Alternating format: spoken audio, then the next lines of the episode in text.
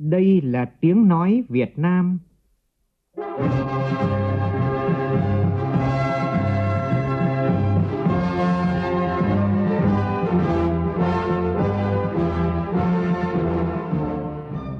là tiếng nói Việt Nam, phát thanh từ Hà Nội, thủ đô nước Cộng hòa xã hội chủ nghĩa Việt Nam.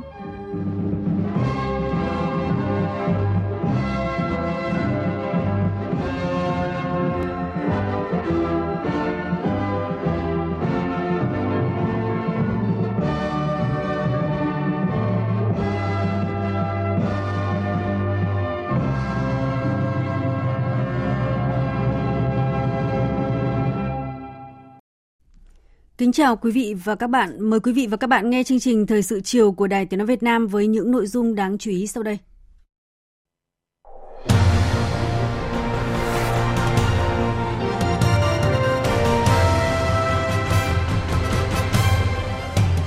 Chủ tịch nước Nguyễn Xuân Phúc, Thủ tướng Phạm Minh Chính tiếp Chủ tịch Quốc hội Campuchia Samdech Heng Somrin Chủ trì cuộc họp Ban chỉ đạo quốc gia phòng chống COVID-19 hôm nay, Thủ tướng Phạm Minh Chính yêu cầu các bộ ngành địa phương đảm bảo đủ thuốc, vật tư, trang thiết bị y tế, sẵn sàng cho trường hợp dịch COVID-19 diễn biến phức tạp. Lại xảy ra cháy chợ ở Hưng Yên, trong khi đó qua giả soát có đến gần 60% cơ sở kinh doanh karaoke tại Hà Nội không đạt yêu cầu về an toàn phòng cháy chữa cháy. Trong phần tin thế giới, Phiên họp đầu tiên của Đại hội đồng Liên Hợp Quốc khóa 77 chính thức bắt đầu hôm nay với nhiều thách thức lớn như việc cải tổ và đoàn kết trong cơ quan quyền lực lớn nhất thế giới. Thỏa thuận ngừng bắn giữa Armenia và Azerbaijan liên tục được thiết lập nhưng rất mong manh. Cộng đồng quốc tế kêu gọi các bên tiếp tục đối thoại để giải quyết các bất đồng tranh chấp tồn tại.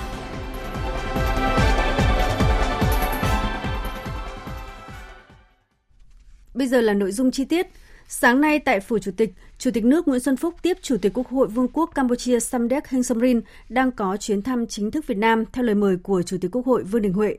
Tin của phóng viên Vũ Dũng.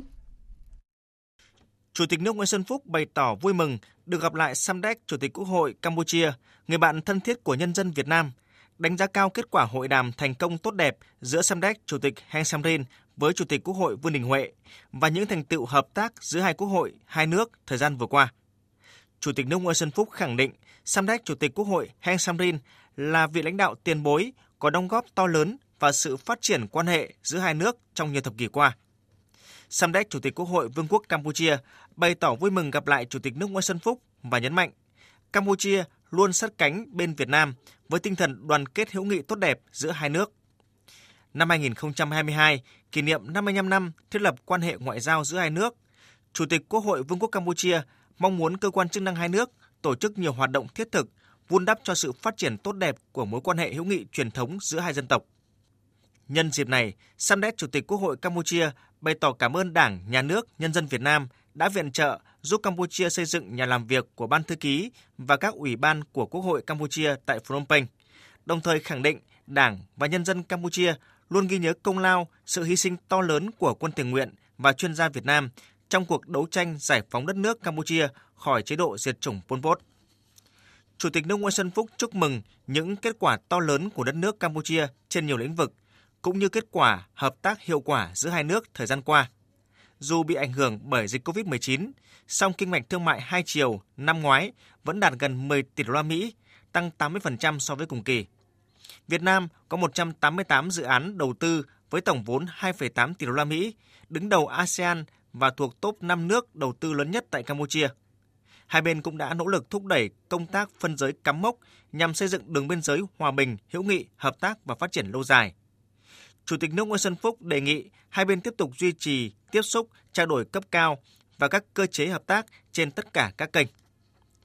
Trong bối cảnh tình hình quốc tế và khu vực diễn biến phức tạp, Chủ tịch nước Nguyễn Xuân Phúc mong muốn hai quốc hội hai nước phát huy hơn nữa vai trò của cơ quan lập pháp, thúc đẩy quan hệ song phương, xây dựng thể chế, hoàn thiện pháp luật nhằm tạo thuận lợi cho tăng cường hợp tác trên các lĩnh vực, nhất là kết nối hai nền kinh tế, đẩy mạnh hợp tác giáo dục, tuyên truyền nâng cao nhận thức và trách nhiệm của người dân, đặc biệt là thế hệ trẻ hai nước. Qua đó giữ gìn và không ngừng củng cố, tăng cường quan hệ láng giềng gần gũi, mối quan hệ truyền thống gắn bó từ lâu đời giữa nhân dân hai nước. Trong chương trình thăm chính thức Việt Nam, sáng ngày 13 tháng 9, Chủ tịch Quốc hội Vương quốc Campuchia Samdech Heng Samrin đến đặt vòng hoa và vào lăng viếng Chủ tịch Hồ Chí Minh. Chiều tối nay tại trụ sở chính phủ, Thủ tướng Phạm Minh Chính tiếp Chủ tịch Quốc hội Vương quốc Campuchia Samdech Heng Samrin đang có chuyến thăm chính thức nước ta. Thủ tướng Phạm Minh Chính chúc mừng kết quả hội đàm thành công tốt đẹp giữa Chủ tịch Samdech Heng Samrin với Chủ tịch Quốc hội Vương Đình Huệ và những thành tiệu hợp tác giữa Quốc hội hai nước thời gian qua. Đánh giá chuyến thăm lần này của Chủ tịch Quốc hội có ý nghĩa hết sức quan trọng, năm hữu nghị Việt Nam Campuchia, Campuchia Việt Nam 2022. Chào mừng 55 năm thiết lập quan hệ ngoại giao giữa hai nước ngày 24 tháng 6 năm 1967, năm 2022. Đánh giá cao những đóng góp của Campuchia trên cương vị Chủ tịch ASEAN và IPA 2022. Thủ tướng tin tưởng các hội nghị cao ASEAN 40-41 và Đại hội đồng IPA 43 tại Phnom Penh tháng 11 tới sẽ thành công tốt đẹp, góp phần tích cực vào quá trình xây dựng cộng đồng ASEAN hòa bình, ổn định và thịnh vượng, đồng thời không ngừng nâng cao vị thế vai trò của Campuchia ở khu vực và trên thế giới. Nhân dịp này, Samdech, Chủ tịch Quốc hội Campuchia bày tỏ cảm ơn Đảng, Nhà nước, nhân dân Việt Nam đã viện trợ giúp đỡ Campuchia xây dựng nhà làm việc của Ban Thư ký và các ủy ban của Quốc hội Campuchia tại Phnom Penh.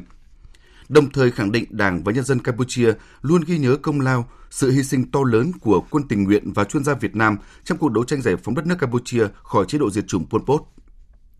Hai bên cũng đã nỗ lực thúc đẩy công tác phân giới cắm mốc nhằm xây dựng đường biên giới hòa bình, hữu nghị, hợp tác và phát triển lâu dài. Chương trình thời sự chiều nay sẽ tiếp tục với những tin thời sự quan trọng khác. Phát biểu tại phiên họp thứ 17 của Ban Chỉ đạo Quốc gia phòng chống dịch COVID-19 diễn ra sáng nay, Thủ tướng Phạm Minh Chính, trưởng Ban Chỉ đạo yêu cầu tăng cường triển khai tiếp vaccine và khẩn trương tháo gỡ các vướng mắc về thể chế để tạo hành lang pháp lý thuận lợi, rõ ràng, minh bạch cho việc mua sắm thuốc và thiết bị y tế. Phóng viên Vũ Khuyên phản ánh.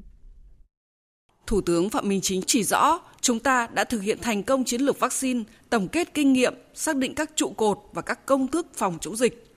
Tuy nhiên, tình hình diễn biến phức tạp, xuất hiện tâm lý lơ là chủ quan với dịch bệnh. Thủ tướng đề nghị đẩy nhanh hơn nữa công tác tiêm chủng vaccine hiện vẫn chưa đạt được mục tiêu đã đề ra. Có cái tư tưởng ờ, cũng lơ là chủ quan, cho nên cái việc tiêm vaccine là nó chưa đạt được mục tiêu theo cái tinh thần chỉ đạo của ban chỉ đạo và theo cái tổ chức thực hiện của chính phủ, của thủ tướng chính phủ, tại sao cái việc tiêm vaccine này nó chậm? Mà vaccine là cái vũ khí để chúng ta chống lại cái dịch bệnh này. Và được thực tiễn chứng minh là đúng là thực hiện có hiệu quả đa số đồng tình thì cứ thế mà làm. Và cái thứ hai là miễn dịch vaccine khoa học chứng minh là cái vaccine này nó sẽ miễn dịch theo thời gian. Vì thế mới phải tăng cường. Tiếp tục chúng ta thực hiện. Còn tỉnh nào mà không thực hiện, mà tình hình nó phức tạp, nó diễn ra, chết người các đồng chí phải chịu trách nhiệm nhân dân bầu ra chúng ta để lo cho dân Thủ tướng đề nghị tiếp tục thực hiện hiệu quả ba trụ cột cách ly xét nghiệm điều trị, thực hiện nghiêm 2K khẩu trang và khử khuẩn. Bộ Y tế nắm chắc tình hình dịch, thường xuyên giả soát cập nhật kịch bản và các biện pháp phòng chống dịch, tăng cường đôn đốc kiểm tra công tác phòng chống dịch tại các địa phương và khẩn trương giả soát kiện toàn nâng cao năng lực y tế cơ sở, y tế dự phòng trên địa bàn, sẵn sàng nhân lực vật tư, bảo đảm ứng phó kịp thời tại chỗ, sẵn sàng cho mọi tình huống dịch bệnh có thể xảy ra. Thủ tướng yêu cầu tập trung chỉ đạo thực hiện quyết liệt việc tiêm vaccine, đặc biệt cho các địa phương có tỷ lệ tiêm thấp. Chủ tịch Ủy ban nhân dân các tỉnh thành phố chịu trách nhiệm về chỉ đạo việc tổ chức tiêm phòng vaccine COVID-19, bảo đảm tiến độ tiêm chủng theo chỉ đạo của Chính phủ, Thủ tướng Chính phủ, Ban chỉ đạo quốc gia.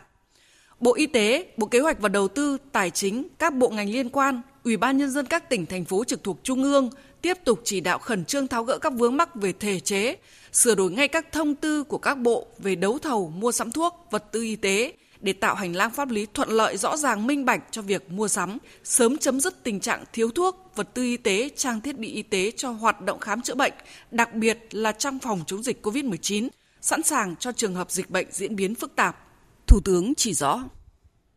Thì tôi đề nghị là song song với cái việc mà tiêm chủng vaccine, thì cái việc mà tháo gỡ các cái thủ tục, rồi phát huy cái tinh thần trách nhiệm dám nghĩ dám làm để khắc phục bằng được cái việc thiếu thuốc do cái việc đấu thầu đấu giá trong cái tháng 9 này và chậm nhất là nửa đầu tháng 10 không để thiếu cái tình trạng thuốc men do cái thủ tục hành chính, không vì cái việc vướng mắc về các cái quy định văn bản pháp luật do thiếu tinh thần trách nhiệm do cái việc sợ sệt chúng ta phải dứt khoát úng nhất cái chỗ này để chúng ta chỉ đạo để cho chúng ta hành động còn ai không làm ai không dám làm thì thôi thì mời các anh các chị đứng ra bên để cho các người dám làm dám chịu trách nhiệm người ta làm. Thủ tướng yêu cầu ngành giáo dục phối hợp chặt chẽ với ngành y tế chuẩn bị đầy đủ các điều kiện để chủ động phòng chống dịch và ứng phó hiệu quả với dịch bệnh, đẩy mạnh hơn nữa công tác tiêm vaccine để hoàn thành kế hoạch tiêm chủng vaccine phòng COVID-19 cho trẻ em học sinh, triển khai các giải pháp bảo đảm an toàn trường học, tiếp tục đẩy mạnh thông tin tuyên truyền về chủ trương chỉ đạo của Đảng, Nhà nước về phòng chống dịch, đặc biệt là tiêm vaccine, lợi ích, hiệu quả của vaccine, nhất là đối với người có nguy cơ cao, có bệnh lý nền, người sống ở khu vực có tỷ lệ bao phủ vaccine thấp, hướng dẫn thực hiện 2K và các thành tố khác rõ ràng, dễ hiểu. Phát biểu tại lễ khai giảng năm học 2022-2023 của Học viện Quốc phòng vào sáng nay, Chủ tịch Quốc hội Vương Đình Huệ yêu cầu Học viện Quốc phòng có hình thức đóng góp phù hợp cho Đảng, Quốc hội và Chính phủ trong hoạch định các chủ trương hoàn thiện hệ thống pháp luật, thể chế, chính sách để phát triển đất nước, nhất là kết hợp giữa kinh tế quốc phòng, quốc phòng với kinh tế trong xây dựng và bảo vệ Tổ quốc. Phản ánh của phóng viên Lê Tuyết. Trong hơn 45 năm qua, Học viện Quốc phòng đã đào tạo được hàng vạn cán bộ cấp cao của quân đội, bồi dưỡng kiến thức quốc phòng an ninh cho hàng nghìn cán bộ cấp cao của Đảng, Nhà nước. Học viện đã chủ động, quyết liệt đổi mới theo hướng chuyển mục tiêu đào tạo từ tư duy quân sự là chủ yếu sang tư duy quốc phòng an ninh, nâng cao năng lực đào tạo từ đào tạo cán bộ cấp chiến thuật chiến dịch là chủ yếu lên đào tạo cán bộ cấp chiến dịch chiến lược góp phần xây dựng đội ngũ cán bộ cấp cao của Đảng, Nhà nước, quân đội đáp ứng yêu cầu nhiệm vụ trong giai đoạn phát triển mới của đất nước. Chủ tịch Quốc hội Vương Đình Huệ cho biết, trước diễn biến phức tạp của tình hình thế giới, ở trong nước, các thế lực thù địch phản động cơ hội chính trị vẫn giáo diết đẩy mạnh chiến lược diễn biến hòa bình với âm mưu thủ đoạn ngày càng tinh vi, công khai, quyết liệt và trực diện hơn. Khẳng định Đảng, Nhà nước, Quốc hội sẽ tiếp tục quan tâm lãnh đạo chỉ đạo, tạo điều kiện để Học viện Quốc phòng nâng cao chất lượng hiệu quả hoạt động, giữ vững là vai trò là trung tâm huấn luyện đào tạo, nghiên cứu khoa học quốc phòng, quân sự hàng đầu của đất nước, ngang tầm với các nước trong khu vực và trên thế giới. Chủ tịch Quốc hội Vương Đình Huệ đề nghị Học viện Quốc phòng tiếp tục phát huy những thành tích đã đạt được trong những năm qua, tiếp tục tạo ra bước chuyển biến tích cực có tính đột phá về đổi mới chương trình, nội dung giáo dục đào tạo và nghiên cứu khoa học phù hợp với chiến lược bảo vệ Tổ quốc Việt Nam xã hội chủ nghĩa thời kỳ mới đi đầu trong việc nâng cao chất lượng hiệu quả công tác đào tạo bồi dưỡng cán bộ quân đội và bồi dưỡng giáo dục quốc phòng an ninh trong quân đội và của cả nước. Học viện Quốc phòng cần tiếp tục quán triệt thực hiện nghiêm túc nghị quyết Trung ương 8 khóa 11 về chiến lược bảo vệ Tổ quốc trong tình hình mới, kế thừa vận dụng sáng tạo kinh nghiệm giữ nước, nghệ thuật quân sự của châu Âu làm tốt công tác tổng kết thực tiễn, phát triển lý luận quân sự quốc phòng, an ninh để tham mưu cho Đảng, Nhà nước, Quân ủy Trung ương, Bộ Quốc phòng. Các vấn đề về chiến lược quốc phòng an ninh quân sự, nhất là những nhận thức mới, tư duy mới về bảo vệ Tổ quốc, nắm vững quan điểm của Đảng về mối quan hệ giữa phát triển kinh tế xã hội và tăng cường củng cố quốc phòng an ninh và tăng cường quốc phòng an ninh với đối ngoại, phát hiện những vấn đề mới và những phương pháp giải quyết mới, làm cơ sở cho việc tổ chức thực hiện tốt nhiệm vụ phát triển kinh tế xã hội, củng cố quốc phòng, an ninh ở các cơ quan bộ ngành địa phương và cả nước. Học viện cần không ngừng nâng cao chất lượng hợp tác quốc tế trong đào tạo, góp phần quan trọng thực hiện thắng lợi nhiệm vụ xây dựng và bảo vệ vững chắc Tổ quốc Việt Nam xã chủ nghĩa trong tình hình mới. Tiếp tục mở rộng nâng cao hiệu quả hợp tác với học viện, các trường đại học quốc phòng quân sự, Viện Nghiên cứu Quốc phòng An ninh các nước trên thế giới trong nhiều lĩnh vực, nhất là về huấn luyện đào tạo, trao đổi tọa đàm, nghiên cứu học thuật, coi trọng nhiệm vụ đào tạo bồi dưỡng cán bộ cấp cao quân sự giúp hai nước bạn Lào và Campuchia, đồng thời tiếp tục mở các lớp đào tạo quan chức quốc phòng quốc tế. Chủ tịch Quốc hội mong muốn Học viện Quốc phòng chăm lo xây dựng Đảng bộ học viện vững mạnh về chính trị, tư tưởng, tổ chức, đạo đức và cán bộ gắn với xây dựng học viện vững mạnh toàn diện, mẫu mực tiêu biểu. Chú trọng xây dựng môi trường văn hóa, môi trường sư phạm tiên tiến, mẫu mực, kiên quyết không để những biểu hiện tiêu cực xâm nhập vào học viện. Tiếp tục phiên họp lần thứ 15 hôm nay, Ủy ban Thường vụ Quốc hội dành cả ngày giám sát chuyên đề Việc thực hiện pháp luật về tiếp công dân và giải quyết khiếu nại tố cáo từ ngày 1 tháng 7 năm 2016 đến ngày 1 tháng 7 năm 2021 và cho ý kiến về các báo cáo của Chính phủ, Tòa án Nhân dân tối cao, Viện Kiểm sát Nhân dân tối cao về công tác tiếp công dân, giải quyết khiếu nại tố cáo của công dân năm nay. Phóng viên Lại Hoa phản ánh. Đoàn giám sát chỉ rõ một số vụ việc thuộc lĩnh vực tư pháp có xu hướng tiếp tục tăng, nhất là án hành chính, dân sự và kinh tế. Các vụ việc khiếu nại tố cáo đông người phức tạp chủ yếu liên quan đến việc thu hồi đất để thực hiện các dự án phát triển kinh tế xã hội được thực hiện trước thời điểm luật đất đai 2013 có hiệu lực, chuyển đổi mô hình chợ, thực hiện các dự án công viên nghĩa trang, khu xử lý rác thải tập trung, vân vân. Nguyên nhân là do quá trình phát triển kinh tế xã hội, nhiều mối quan hệ phát sinh, đan xen, diễn biến nhanh, việc điều chỉnh bằng văn bản pháp luật và công tác quản lý nhà nước chưa theo kịp thực tiễn, nhất là công tác quản lý lĩnh vực đất đai, môi trường, đầu tư, xây dựng, y tế, giáo dục. Tham gia quá trình giám sát, Phó trưởng ban dân nguyện của Quốc hội Lưu Bình Nhưỡng chỉ rõ. Một là nó có hạn chế trong cái quá trình tiếp công dân, trong cái quá trình đối thoại và hòa giải để phát huy các cái cơ chế đối thoại hòa giải từ cơ sở Thứ hai là cái công tác giải quyết khiếu nại mặc dù đã được tăng cường nhưng chất lượng rõ ràng là vẫn chưa cao. Vấn đề thứ ba, kiến nghị phản ánh tới ban dân nguyện và các cơ quan rất là lớn. Đó là những vấn đề mang tính chất dân nguyện và mang cái tính chất đề xuất về chính sách phát triển. Nhưng mà rất tiếc là chưa có cái cơ chế để chúng ta xem xét rõ ràng. Có thể nói rằng chúng ta đã mất rất nhiều cái cơ hội khi mà không xem xét các cái kiến nghị phản ánh của công dân. Ủy ban Thường vụ Quốc hội cho rằng quyết tâm chính trị của người đứng đầu địa phương trong việc giải quyết các vụ việc đông người phức tạp kéo dài chưa cao, có biểu hiện trông chờ vào các cơ quan trung ương, có vụ việc đã được kiểm tra giả soát, Thủ tướng Chính phủ các bộ ngành đã có ý kiến chỉ đạo nhưng địa phương chưa kịp thời thực hiện. Trước thực tế này, Chủ tịch Quốc hội Vương Đình Huệ đề nghị đưa nội dung trách nhiệm của Chủ tịch tỉnh đối với những vụ việc khiếu kiện đông người vào nghị quyết để tạo chuyển biến thời gian tới khiếu kiện tập trung đông người và có yếu tố phức tạp. Có cái người chỉ huy, có thuê luật sư, tổ chức rất là chặt chẽ. Công chí, tổng kết lại, xem lại trước đây chúng ta có cái quy định, người của tỉnh nào thì lãnh đạo tỉnh trách nhiệm ra tận ngoài ba đình này mà đưa về. Hồi trước còn phức tạp rất nhiều, nhưng chúng ta giải quyết. Cũng tạo ra được biết chuyển biến căn bản. Ở hà nội này bây giờ chúng ta tiếp tục làm này. Trong nghị quyết này có nói trách nhiệm của chủ tịch tỉnh, cấp ủy chính quyền địa phương. Đối với cái, những cái vụ việc mà khiếu kiện đông người tập trung ở đây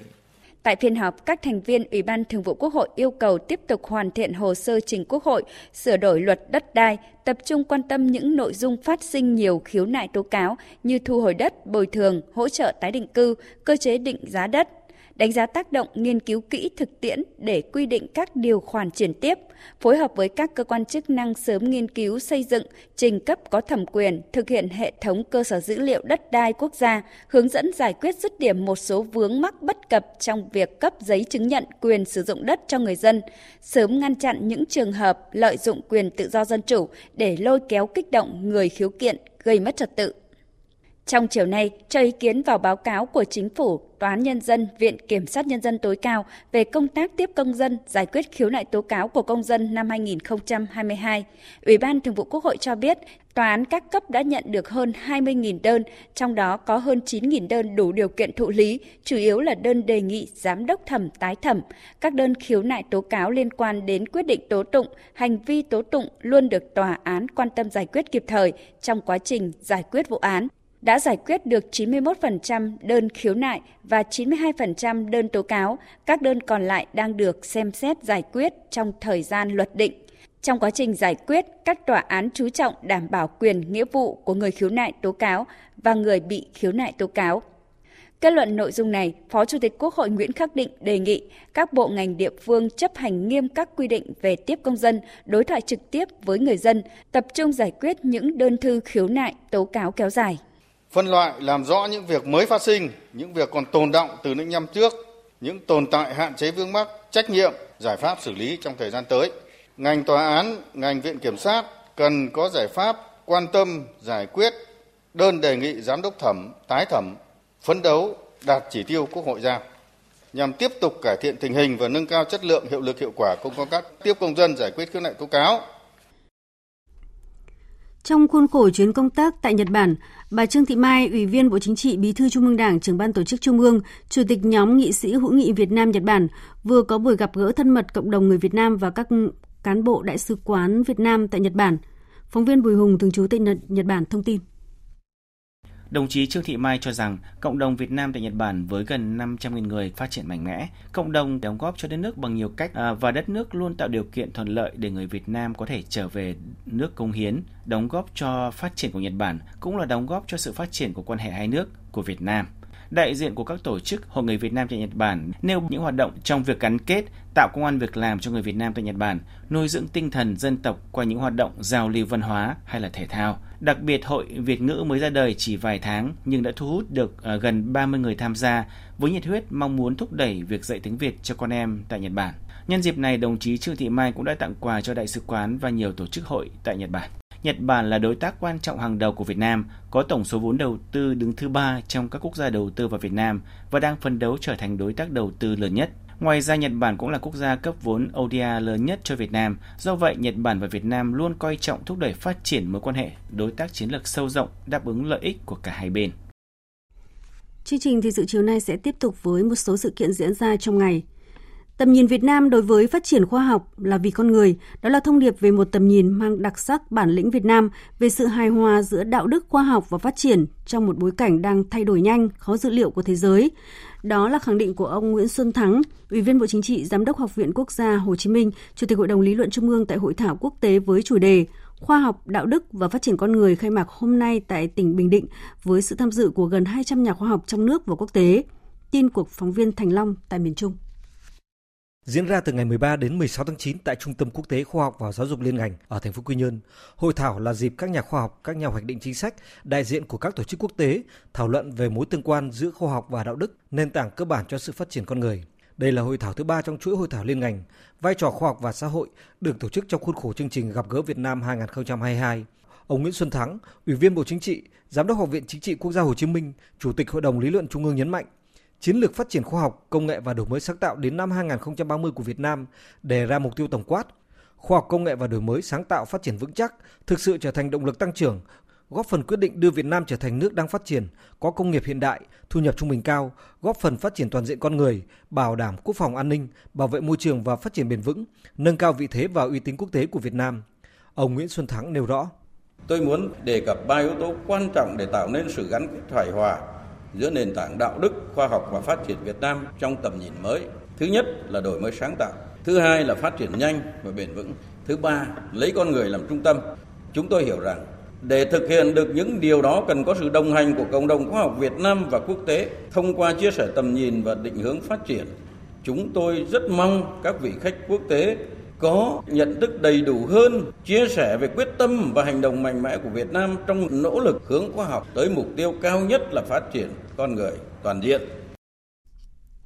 Hội nghị biểu dương nông dân sản xuất kinh doanh giỏi toàn quốc lần thứ 6, giai đoạn 2017-2022 diễn ra sáng nay tại Hà Nội với sự tham gia của 300 đại biểu là nông dân tiêu biểu xuất sắc toàn quốc, đại diện cho hơn 3 triệu rưỡi hộ nông dân sản xuất kinh doanh giỏi các cấp trong cả nước. Tới dự có Ủy viên Bộ Chính trị, trưởng Ban Kinh tế Trung ương Trần Tuấn Anh và Phó Thủ tướng Lê Văn Thành. Phóng viên Minh Long đưa tin.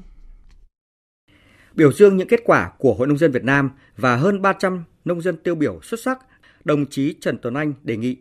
thời gian tới các cấp hội nông dân tiếp tục làm tốt công tác tuyên truyền, vận động nông dân thực hiện tốt chủ trương, đường lối của Đảng, chính sách pháp luật của nhà nước, đặc biệt là nghị quyết hội nghị lần thứ 5 Ban chấp hành Trung ương Đảng khóa 13 về nông nghiệp nông dân nông thôn chỉ thị của Ban Bí thư Trung ương về lãnh đạo Đại hội Nông dân các cấp và Đại hội đại biểu toàn quốc, kết luận số 21 của Ban chấp hành Trung ương Đảng về xây dựng chỉnh đốn Đảng và hệ thống chính trị để mỗi cán bộ hội viên nông dân nhận thức sâu sắc hơn nữa quan điểm của Đảng. Nông dân phải là chủ thể, là trung tâm của quá trình phát triển nông nghiệp, kinh tế nông thôn và xây dựng nông thôn mới theo hướng nông nghiệp sinh thái, nông thôn hiện đại, nông dân văn minh, gắn xây dựng giai cấp nông dân với quá trình phát triển nông nghiệp, công nghiệp hóa, hiện đại hóa và đô thị hóa của đất nước. Hội Nông dân Việt Nam cần có các giải pháp quan tâm đào tạo nâng cao trình độ, kiến thức và năng lực tổ chức sản xuất cho nông dân, khuyến khích hỗ trợ nông dân chuyển đổi số, xây dựng các mô hình nông nghiệp sinh thái, nông nghiệp xanh, hữu cơ, tuần hoàn và thông minh, liên kết phát triển kinh tế nông nghiệp gắn với nhu cầu của thị trường, làm tốt việc nhân rộng các điển hình tiên tiến, mô hình tốt và cách làm hay lấy gương người nông dân sản xuất kinh doanh giỏi để thông tin tuyên truyền và nhân rộng trong xã hội, đổi mới một cách mạnh mẽ, toàn diện và đồng bộ cả về nội dung, phương thức cũng như nâng cao chất lượng, hiệu quả hoạt động của hội, phát triển chi tổ hội nghề nghiệp gắn với nâng cao chất lượng hội viên, chăm lo bảo vệ quyền lợi và lợi ích chính đáng hợp pháp của hội viên hội nông dân. Một thông tin kinh tế tích cực, trong khi nỗi lo vốn đầu tư nước ngoài đăng ký mới vẫn đang có xu hướng giảm thì điểm tích cực là vốn giải ngân đạt mức kỷ lục với tốc độ tăng trưởng hai con số. Ông Đỗ Nhất Hoàng, Cục trưởng Cục Đầu tư nước ngoài Bộ Kế hoạch Đầu tư đánh giá các doanh nghiệp đang không ngừng phục hồi, duy trì và mở rộng hoạt động sản xuất kinh doanh. Trong 8 tháng, vốn đầu tư nước ngoài thực hiện đạt gần 13 tỷ đô la Mỹ, tăng hơn 10% so với cùng kỳ năm ngoái và tăng hơn 3 điểm phần trăm so với 7 tháng. Đây có thể coi là con số kỷ lục so với ngay cả trước thời điểm dịch COVID-19 xảy ra. Việc Việt Nam mở cửa trở lại các hoạt động kinh tế đã góp phần quan trọng để các nhà đầu tư nước ngoài tăng tốc triển khai các dự án của mình.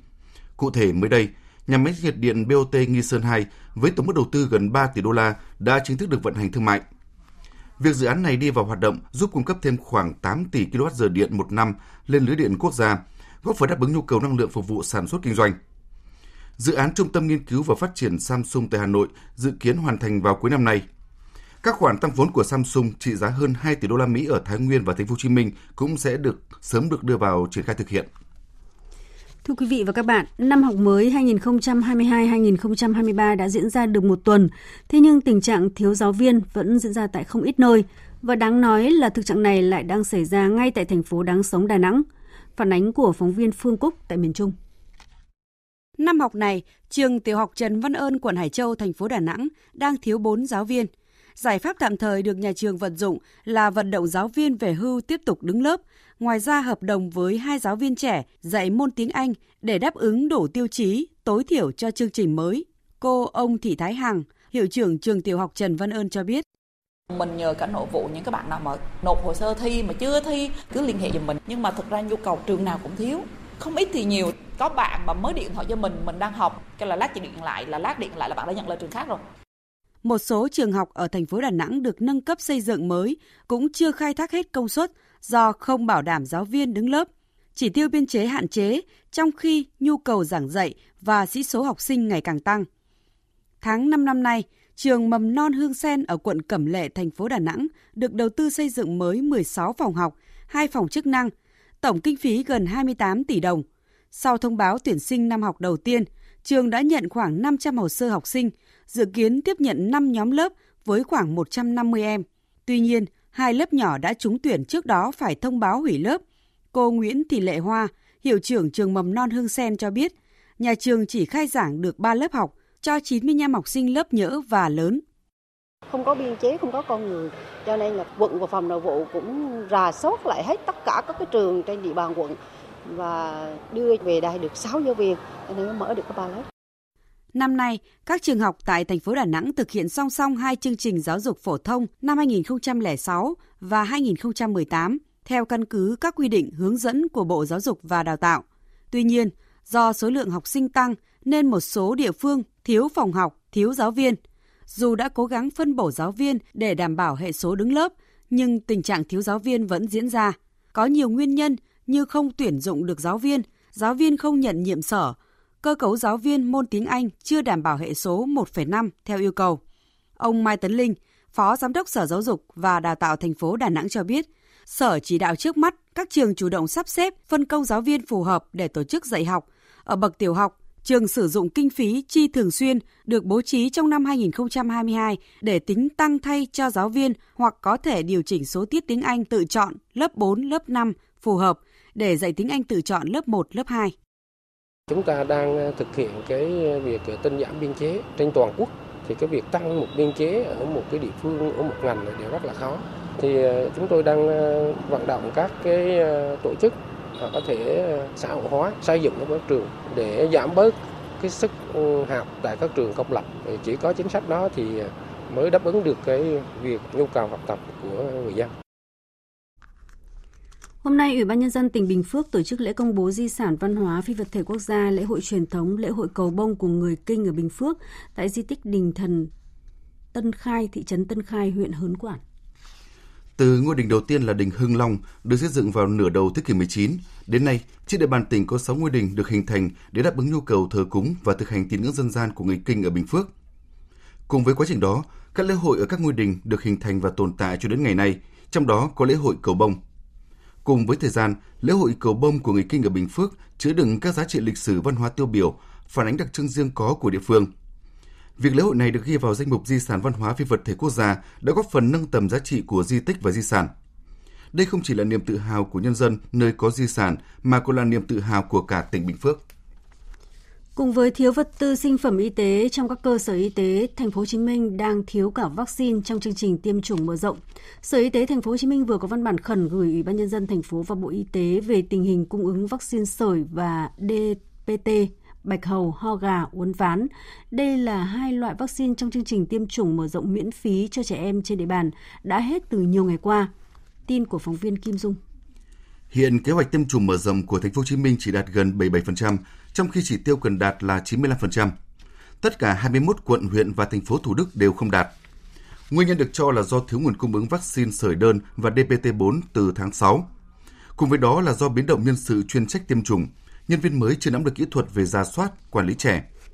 Ngành y tế cũng cho rằng, sau đợt dịch COVID-19 kéo dài, nhiều phụ huynh chưa quan tâm đến lịch tiêm chủng mở rộng của trẻ.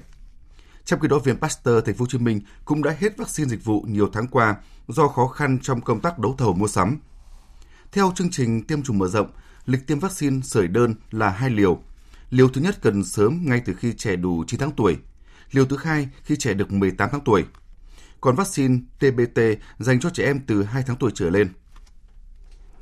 Tình hình cháy nổ vẫn tiếp diễn tại một số địa phương. Một vụ cháy lớn đã xảy ra trưa nay tại chợ dân sinh Ngọc Lịch, huyện Văn Lâm, Hưng Yên, khiến nhiều kiosk bị thiêu rụi. Sau khoảng một giờ tích cực dập lửa, vụ cháy đã cơ bản được khống chế. Rất may không có thiệt hại về người. Trong khi đó, Công an tỉnh Bình Dương vẫn đang phối hợp với Viện Khoa học Hình sự và Cơ quan Cảnh sát điều tra Bộ Công an tiến hành điều tra khám nghiệm hiện trường để xác định nguyên nhân vụ cháy cơ sở karaoke An Phú làm 32 người chết cách đây một tuần.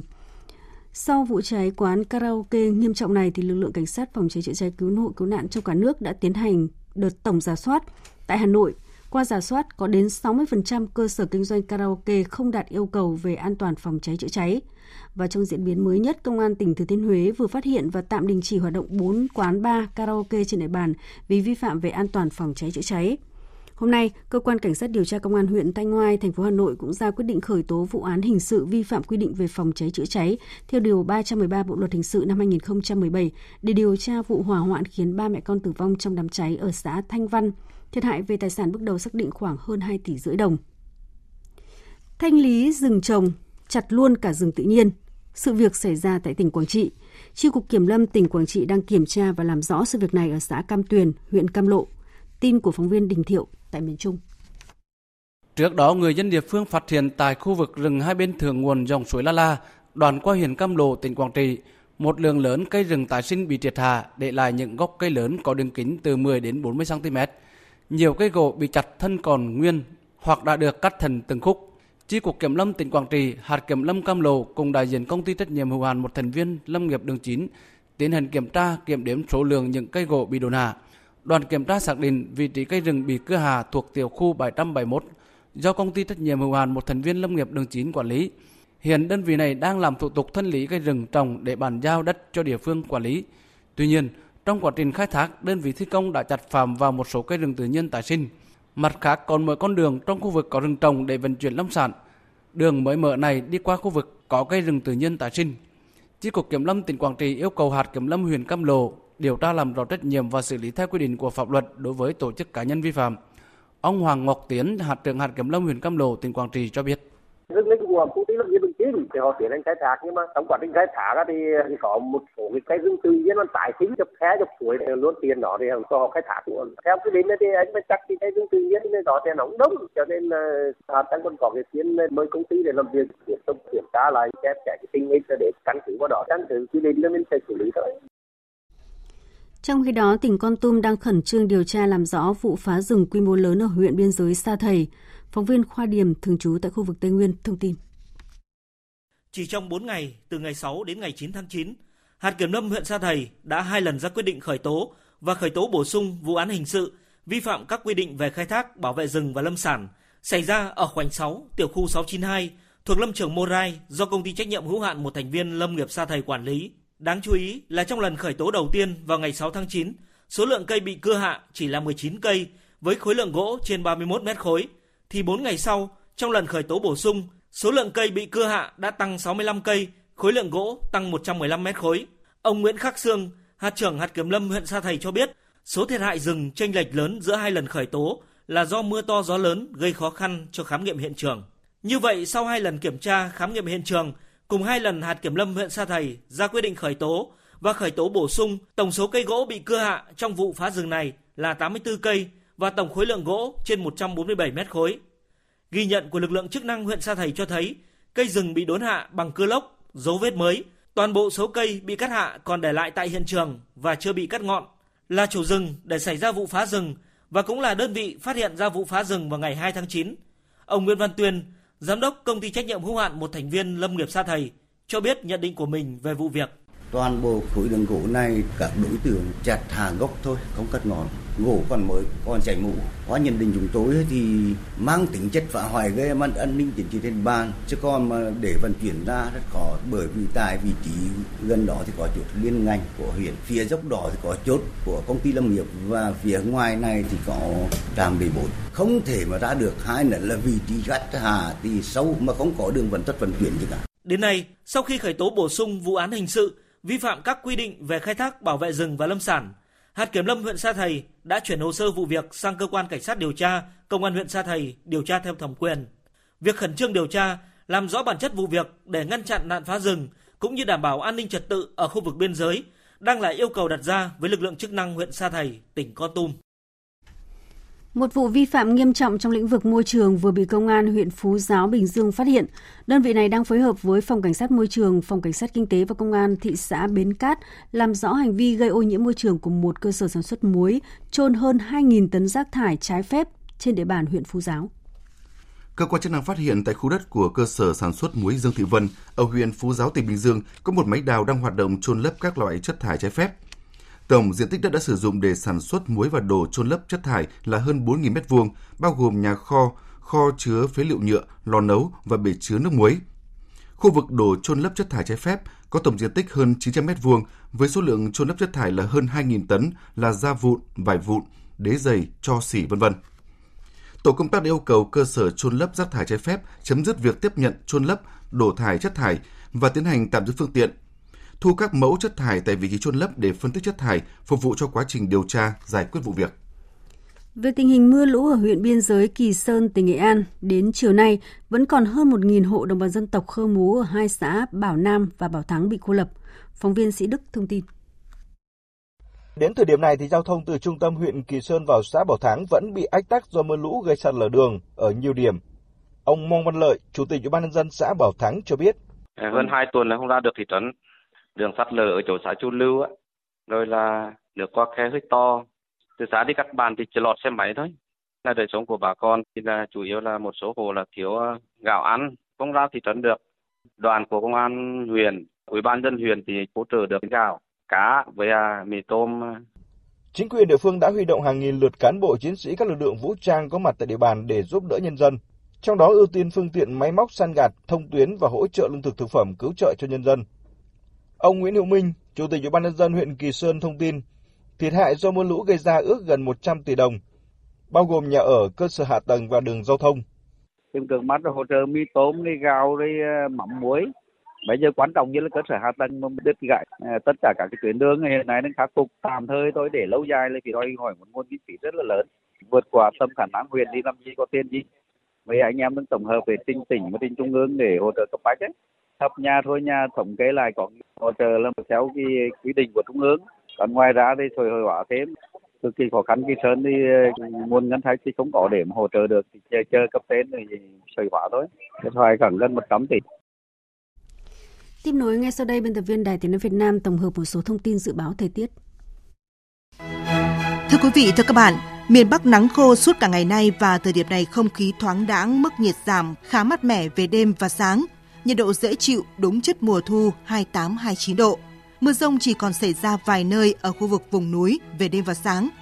Ngày mai theo dự báo trời có nắng, một số tỉnh như là Ninh Bình, Hà Nội, Việt Trị Hạ Long sẽ hơi oi nóng 33-34 độ. Miền Trung dự báo chiều tối hôm nay, khu vực từ Quảng Ngãi đến Bình Thuận có mưa rông cục bộ. Sang ngày mai trạng thái thời tiết chính là nắng mạnh. Về chiều khu vực Tây Nguyên và Nam Bộ có những nơi mưa vừa mưa to. Riêng với vùng hạ lưu các sông của Nam Bộ, chiều cường vẫn còn ở mức cao, để phòng mưa kết hợp với nước chiều gây ngập úng các vùng trũng thấp. Dự báo đỉnh chiều tại trạm Nhà Bè sấp xỉ báo động 2, tại Cần Thơ và Mỹ Thuận quanh mức báo động 3, khả năng ngập úng cục bộ tại vùng trũng thấp ven sông quận 7 của thành phố Hồ Chí Minh. Mời quý vị và các bạn nghe tin chúng tôi mới nhận. Hôm nay tại trụ sở Trung ương Đảng, Tổng Bí thư Nguyễn Phú Trọng đã tiếp Chủ tịch danh dự Đảng Nhân dân Campuchia, Chủ tịch Quốc hội Vương quốc Campuchia Heng Samrin đang có chuyến thăm chính thức nước ta. Đồng chí Heng Samrin bày tỏ vui mừng về mối quan hệ láng giềng tốt đẹp, hữu nghị truyền thống, hợp tác toàn diện bền vững lâu dài Việt Nam Campuchia ngày càng phát triển vì lợi ích của nhân dân mỗi nước, vì hòa bình, ổn định, hợp tác và phát triển ở khu vực và trên thế giới – Đồng chí chân thành cảm ơn Đảng, Nhà nước, nhân dân Việt Nam đã giúp Campuchia trong sự nghiệp giải phóng dân tộc, thoát khỏi thảm họa diệt chủng Pol Pot. Đồng chí Heng Somrin khẳng định, Campuchia sẽ cùng Việt Nam bảo vệ, giữ gìn, vun đắp cho mối quan hệ giữa hai nước ngày càng phát triển lên tầm cao mới và truyền tiếp cho các thế hệ mai sau mối quan hệ tốt đẹp này. Đồng chí Heng Somrin thông báo với Tổng Bí thư Nguyễn Phú Trọng về tình hình Campuchia gần đây – Đặc biệt là việc tổ chức thành công cuộc bầu cử Hội đồng xã phường khóa 5 và CPP đã giành được thắng lợi to lớn, cũng như kết quả tốt đẹp của hội đàm với Chủ tịch Quốc hội Vương Đình Huệ trong khuôn khổ chuyến thăm. Tổng Bí thư Nguyễn Phú Trọng chào mừng Chủ tịch Heng Somrin và đoàn đại biểu cấp cao Quốc hội Vương quốc Campuchia chăm thăm chính thức Việt Nam, đánh giá cao ý nghĩa của chuyến thăm, gửi lời thăm hỏi thân thiết tới Quốc vương Norodom Sihamoni, Chủ tịch CPP, Thủ tướng Hun Sen và các nhà lãnh đạo Campuchia – Tổng Bí thư chúc mừng những thành tiệu mà Campuchia đã đạt được, nhất là đã tổ chức thành công cuộc bầu cử Hội đồng xã phường khóa 5. Đồng thời tin tưởng Campuchia sẽ tiếp tục giành được nhiều thành tiệu mới to lớn hơn nữa trong công cuộc xây dựng và phát triển đất nước. Tổng Bí thư Nguyễn Phú Trọng nhấn mạnh truyền thống quan hệ Việt Nam Campuchia là hai nước láng giềng gần gũi, anh em thân thiết, cùng kề vai sát cánh bên nhau trong sự nghiệp đấu tranh giải phóng dân tộc, thống nhất đất nước trước đây, cũng như trong công cuộc xây dựng và phát triển đất nước ngày nay. Tổng Bí thư bày tỏ vui mừng về mối quan hệ hợp tác giữa hai đảng, hai nhà nước và nhân dân hai nước ngày càng phát triển đi vào chiều sâu, thiết thực, hiệu quả, mang lại lợi ích thiết thực cho nhân dân mỗi nước. Tổng Bí thư Nguyễn Phú Trọng khẳng định, Đảng, Nhà nước và nhân dân Việt Nam luôn ủng hộ công cuộc xây dựng và phát triển đất nước Campuchia. Cảm ơn sự ủng hộ, giúp đỡ quý báu mà Campuchia đã dành cho Việt Nam từ trước đến nay. Tổng Bí thư nhấn mạnh, truyền thống và tầm quan trọng của mối quan hệ giữa ba nước Việt Nam, Lào, Campuchia – và mong muốn ba nước cùng nhau giữ gìn, vun đắp cho mối quan hệ giữa ba nước ngày càng phát triển vì sự phồn vinh của mỗi nước, vì hòa bình, ổn định, hợp tác và phát triển ở khu vực và trên thế giới. Chương trình sẽ tiếp tục với một số thông tin thế giới đáng chú ý. Tổng thư ký Liên Hợp Quốc Antonio Guterres vừa tham dự phiên họp kết thúc khóa 76 của Đại hội đồng Liên Hợp Quốc. Tân Chủ tịch Đại hội đồng Liên Hợp Quốc khóa 77 Abdullah Sahid đã tuyên thệ nhậm chức cam kết sẽ nỗ lực kết nối và hướng các hoạt động của cơ quan lớn nhất của Liên Hợp Quốc gồm 193 nước thành viên tới những thay đổi thực sự mang lại tầm ảnh hưởng. Biên tập viên Đình Nam thông tin. Các phiên họp của Đại hội đồng khóa 77 sẽ phải xem xét lại hệ thống đa phương, kiểm tra sự gắn kết và độ tin cậy giữa các quốc gia thành viên. Với khả năng ngoại giao, đàm phán và thỏa hiệp, Liên Hợp Quốc cần hỗ trợ các quốc gia trên khắp thế giới hướng tới một tương lai tốt đẹp hơn, hòa bình hơn. Cũng tại phiên họp, Chủ tịch Đại hội đồng Liên Hợp Quốc khóa 76 Abdullah Sahid kêu gọi thế giới hãy lựa chọn niềm tin, hy vọng và công lý toàn cầu để giúp thế giới tránh khỏi Thế chiến thứ ba. Chúng ta có thể làm im tiếng súng, ngăn chặn được xung đột và đảm bảo một nền hòa bình toàn cầu và lâu dài không? Tất nhiên, chúng ta có thể. Các bạn đừng để mất hy vọng và hoài nghi. Cũng tại phiên họp kết thúc Đại hội đồng Liên Hợp Quốc khóa 76, tân Chủ tịch Đại hội đồng Liên Hợp Quốc khóa 77 Saba Korosi hôm qua đã tuyên thệ nhậm chức, cam kết sẽ nỗ lực kết nối và hướng các hoạt động của cơ quan lớn nhất Liên Hợp Quốc tới những thay đổi thực sự mang lại tầm ảnh hưởng. Phiên họp đầu tiên của Đại hội đồng Liên Hợp Quốc khóa 77 chính thức bắt đầu vào ngày hôm nay. Một thỏa thuận ngừng bắn đã được thiết lập giữa Armenia và Azerbaijan vào lúc 13 giờ chiều nay theo giờ Hà Nội. Tuy nhiên, thỏa thuận này được đánh giá là rất mong manh khi chỉ ít giờ trước đó, một thỏa thuận ngừng bắn khác đã bị phá vỡ chỉ chưa đầy vài phút. Cộng đồng quốc tế tiếp tục bày tỏ lo ngại tình hình xung đột nghiêm trọng tại khu vực biên giới hai nước Trung Á và kêu gọi các bên tiếp tục đối thoại để giải quyết các bất đồng tranh chấp tồn tại. Tổng hợp của biên tập viên Đình Nam. Đêm qua dạng sáng nay đã xảy ra các đợt giao tranh ác liệt làm thiệt hại nhiều cơ sở hạ tầng và người của cả Armenia và Azerbaijan. Cả hai đều cáo buộc nhau vi phạm lệnh ngừng bắn. Các bên tiếp tục các hoạt động ngoại giao con thoi để đảm bảo thỏa thuận này có thể được duy trì lâu dài. Bộ trưởng Quốc phòng Armenia hôm nay có cuộc thảo luận với người đồng cấp Nga về các giải pháp hạ nhiệt tình hình. Còn Ngoại trưởng Azerbaijan cũng đã tiến hành tham vấn đồng minh Thổ Nhĩ Kỳ. Ngoại trưởng Thổ Nhĩ Kỳ Mevlut Cavusoglu đã lên tiếng bảo vệ đồng minh, kêu gọi Armenia ngừng khiêu khích và nên tập trung vào các cuộc đàm phán hòa bình với phía Azerbaijan. Tranh chấp tại khu vực Nagorno-Karabakh tồn tại nhiều thập kỷ qua, mà cuộc giao tranh đỉnh điểm gần nhất xảy ra vào năm 2020, kéo dài 44 ngày. Cuộc xung đột kết thúc bằng một lệnh ngừng bắn do Nga làm trung gian, trong đó lực lượng gìn giữ hòa bình của Nga được triển khai tới Nagorno-Karabakh. Mới đây, vào đầu tháng 8, Azerbaijan đã tấn công khu vực Nagorno-Karabakh sau khi cáo buộc Armenia vi phạm thỏa thuận ngừng bắn năm 2020 và yêu cầu phi quân sự hóa hoàn toàn khu vực này. Người phát ngôn Liên Hợp Quốc Stephen Dujarric kêu gọi các bên giải quyết vấn đề này thông qua đối thoại. Cơ quan năng lượng nguyên tử quốc tế IAEA tuyên bố Iran đang làm dầu urani vượt mức gấp nhiều lần cho phép. Báo cáo của IAEA phát tín hiệu cho thấy việc khôi phục thỏa thuận hạt nhân Iran sẽ không thể sớm cán đích. Biên tập viên Trần Nga thông tin.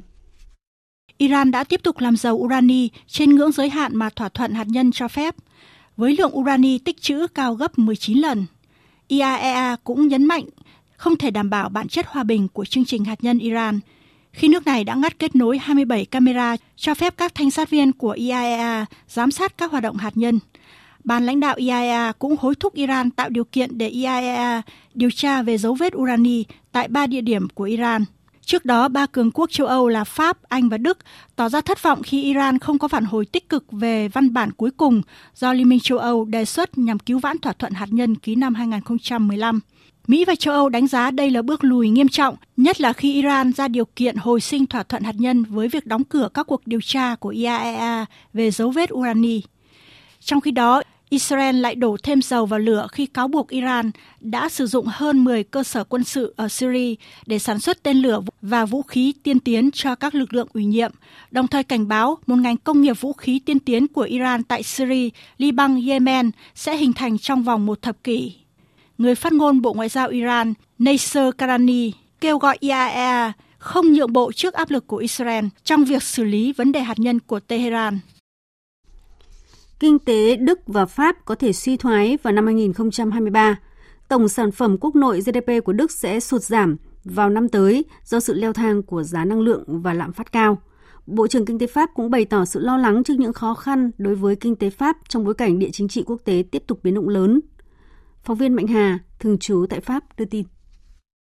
Theo Viện Kinh tế IFO, một cơ quan nghiên cứu uy tín của Đức, tổng sản phẩm quốc nội GDP của Đức có thể giảm 0,3% vào năm 2023 do lạm phát tăng cao và thiếu khí đốt.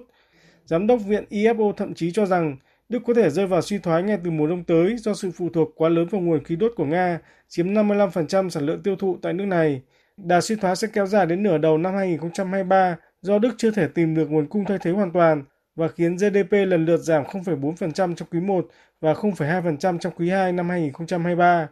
Chủ tịch Ngân hàng Trung ương Đức Hoa Kim Nagel cũng cho rằng Đức có thể rơi vào suy thoái ngay từ quý 3 và quý 4 năm nay và sẽ kéo dài đến đầu năm sau. Trong khi đó tại Pháp, Ngân hàng Trung ương nước này cũng không loại trừ khả năng Pháp và châu Âu sẽ chứng kiến một giai đoạn suy thoái hạn chế vào đầu năm tới. Trả lời nhật báo Le Figaro, Bộ trưởng Kinh tế Pháp ông Bruno Le Maire dù thể hiện sự lạc quan, nền kinh tế Pháp vẫn có thể đạt mức tăng trưởng 2,5% trong năm nay, nhưng thừa nhận sẽ gặp nhiều khó khăn lớn vào năm tới do các vấn đề địa chính trị quốc tế. Thực tế là môi trường quốc tế đang rất khó khăn, có một nguy cơ suy thoái thực sự tại Đức. Tình hình khó khăn tại Mỹ cũng như thị trường Trung Quốc đang ngày càng khó khăn do dịch bệnh COVID-19 tiếp tục kéo dài. Tất cả những vấn đề này sẽ tác động đến nền kinh tế Pháp trong năm 2023. Thưa quý vị và các bạn, các ngôi sao đình đám thế giới đã tề tựu tại thành phố Los Angeles, Mỹ để dự lễ trao giải Emmy hàng năm lần thứ 74. Buổi lễ diễn ra dạng sáng nay theo giờ Việt Nam nhằm tôn vinh các tác phẩm truyền hình hay nhất. Biên tập viên Thu Hoài tổng hợp thông tin.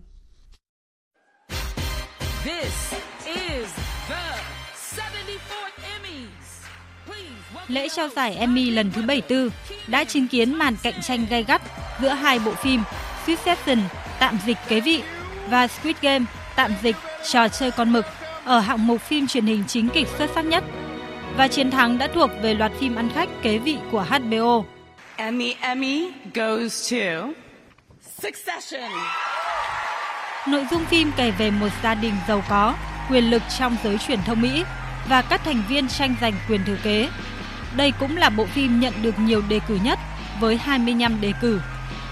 Trong khi đó, dù không thể làm nên lịch sử Emmy khi trở thành bộ phim không nói tiếng Anh đầu tiên giành được giải thưởng danh giá này, nhưng trò chơi con mực cũng mang lại cho đạo diễn Hoàng Đông Hiếu giải đạo diễn xuất sắc nhất ở hạng mục phim truyền hình dài tập. Trong khi đó, nam tài tử Lee Jung Chae cũng trở thành nghệ sĩ Hàn Quốc đầu tiên giành được giải Emmy ở hạng mục nam diễn viên chính xuất sắc nhất. Oh, thank you so much. Thank you so much. Cảm ơn các bạn rất nhiều. Cảm ơn Chúa đã mang lại cho tôi giải thưởng danh giá này. Cảm ơn Viện Truyền hình Nghệ thuật và Khoa học Los Angeles. Cảm ơn Netflix. Và cảm ơn đạo diễn vì đã giúp đưa ra những vấn đề thực tế mà tất cả chúng ta phải đối mặt trở nên sống động và đầy tính sáng tạo trên màn ảnh. Giải thưởng Emmy được Viện Truyền hình Nghệ thuật và Khoa học Los Angeles tổ chức nhằm tri ân và tạo cơ hội tiếp cận công chúng cho các ấn phẩm truyền hình. Emmy được coi là giải thưởng cao quý nhất của ngành công nghiệp phim truyền hình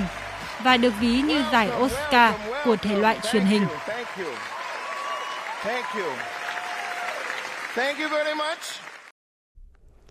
Chương trình Thời sự chiều nay sẽ tiếp nối với trang tin thể thao.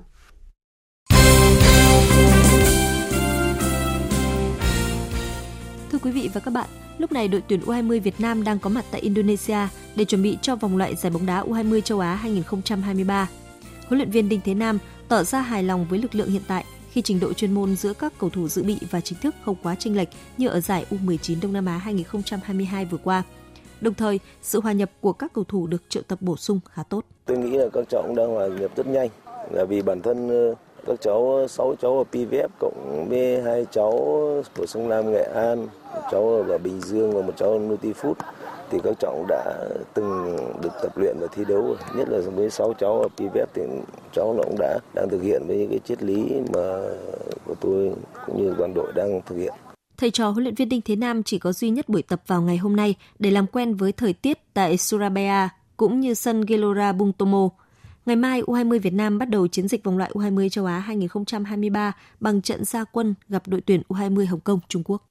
Sáng nay, Việt Football đã tổ chức lễ ra mắt vòng chung kết giải bóng đá 7 người vô địch toàn quốc Bia Sài Gòn Cup 2022 tại Hà Nội. Giải đấu năm nay được mở rộng quy mô tổ chức tại 5 tỉnh thành khu vực thuộc Hà Nội, Đắk Lắk, Nha Trang, Thành phố Hồ Chí Minh và Cần Thơ.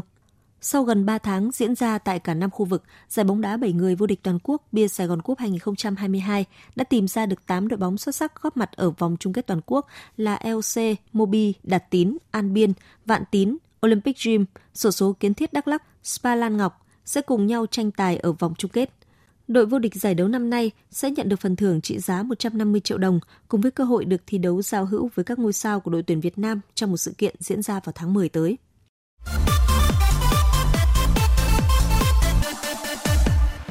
Sau thành công tại ASEAN Paragame lần thứ 11 diễn ra ở Indonesia với hai huy chương vàng, một huy chương bạc, vận động viên Trần Văn Nguyên tiếp tục thể hiện phong độ ấn tượng khi lập hat-trick vàng tại giải vô địch điền kinh người khuyết tật toàn quốc 2022 đang diễn ra ở Hà Nội. Đáng chú ý, Trần Văn Nguyên mang về cho đoàn thành phố Hồ Chí Minh 3 huy chương vàng ném lao, ném đĩa và đẩy tạ hạng thương tật F40 trong tình trạng chưa hoàn toàn bình phục chấn thương. Được rồi em đi thi đấu ờ, gần nhất ở đây em bị chấn thương tay nên ra khi mà đại tạ không được tốt vậy. Hiện tại bây giờ là cái chấn thương của em nó còn đỡ chứ không được gọi là bất hẳn